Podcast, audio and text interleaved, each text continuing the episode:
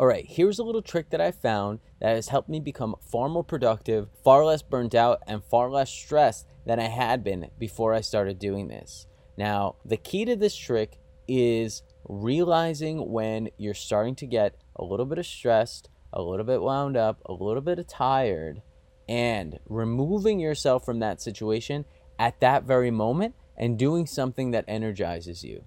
For example, doing some yoga, going for a run, exercising, reading a book, spending some time with a loved one, whatever. Once you do that and you come back to your work recharged and re energized, everything changes. You prevent burnout, you eliminate getting upset and getting triggered, and you just have a lot better of a day uh, that's a lot more productive and a lot more fun. Now, here's the rub, right? The challenging part of this is that when you start to get wound up, when you start to get a little tight, it, it can actually be addictive.